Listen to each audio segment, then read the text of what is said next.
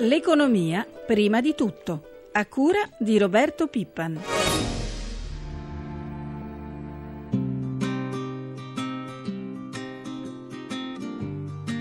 Lunedì 14 aprile 7.50, buongiorno da Vittorio Cota e benvenuti all'economia prima di tutto. Mancano poche ore e per i super manager alla guida delle grandi società pubbliche scatterà l'ora del cambio della guardia. Per Eni e nel film Meccanica e Terna si attende dal governo la quaterna dei nuovi nomi, un ricambio specialmente per le prime due che è anche generazionale e di genere, con liquidazioni che qualcuno calcola potrebbero arrivare a 25 milioni di euro, 50 miliardi delle vecchie lire e qui le regole forse andrebbero cambiate.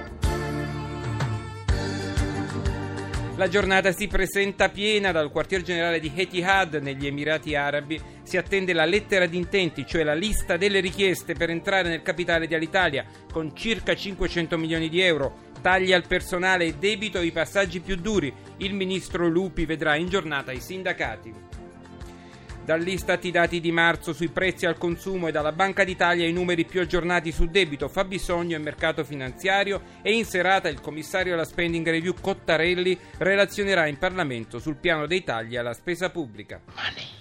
Money makes the world go around, the world go around, the world go around. Money makes the world go around, it makes the world go round. E poi c'è un importante appuntamento per i risparmiatori.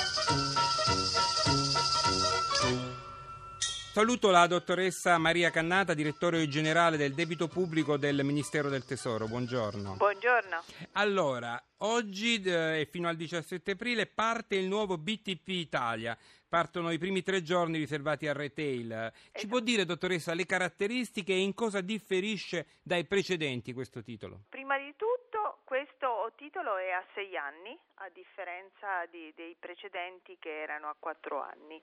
Eh, poi c'è questa novità eh, che lei citava, che i primi tre giorni sono riservati agli investitori retail, agli individuali eh, simili, mentre il quarto giorno è riservato agli investitori istituzionali. Abbiamo voluto dividere queste due componenti per eh, poter gestire meglio eh, la dimensione finale dell'operazione. Poi c'è da dire che i primi due giorni sono assicurati, cioè ci saranno sicuramente eh, due giorni interi di possibilità di, di ordinare il titolo per il retail. Potremmo decidere, se la domanda fosse molto forte, di chiudere anticipatamente e non fare il terzo giorno.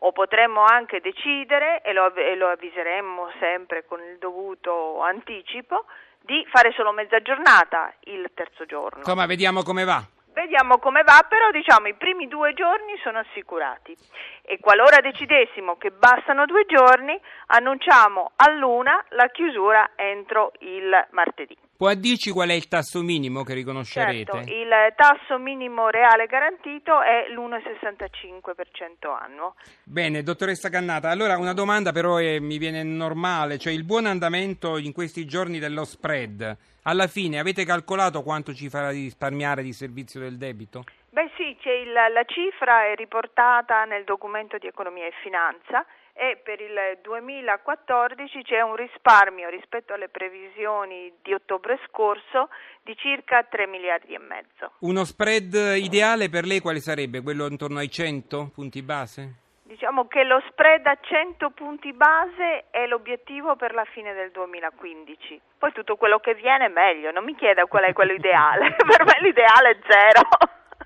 Naturalmente. Quanto ci dobbiamo preoccupare del fiscal compact parlando di 2015? Beh, eh, questo è un po' difficile dirlo adesso, è sicuramente un, una, diciamo, un vincolo abbastanza stringente, però molto legato ha la possibilità di far bene nel 2014, di creare le condizioni per eh, una crescita migliore e quindi favorire anche eh, l'allineamento dei parametri di finanza pubblica. Bene, io la ringrazio dottoressa Cannata e ricordo a tutti appunto il nuovo BTP Italia da oggi al 17 aprile. Grazie e buona giornata. A lei, buona grazie, giornata. Grazie.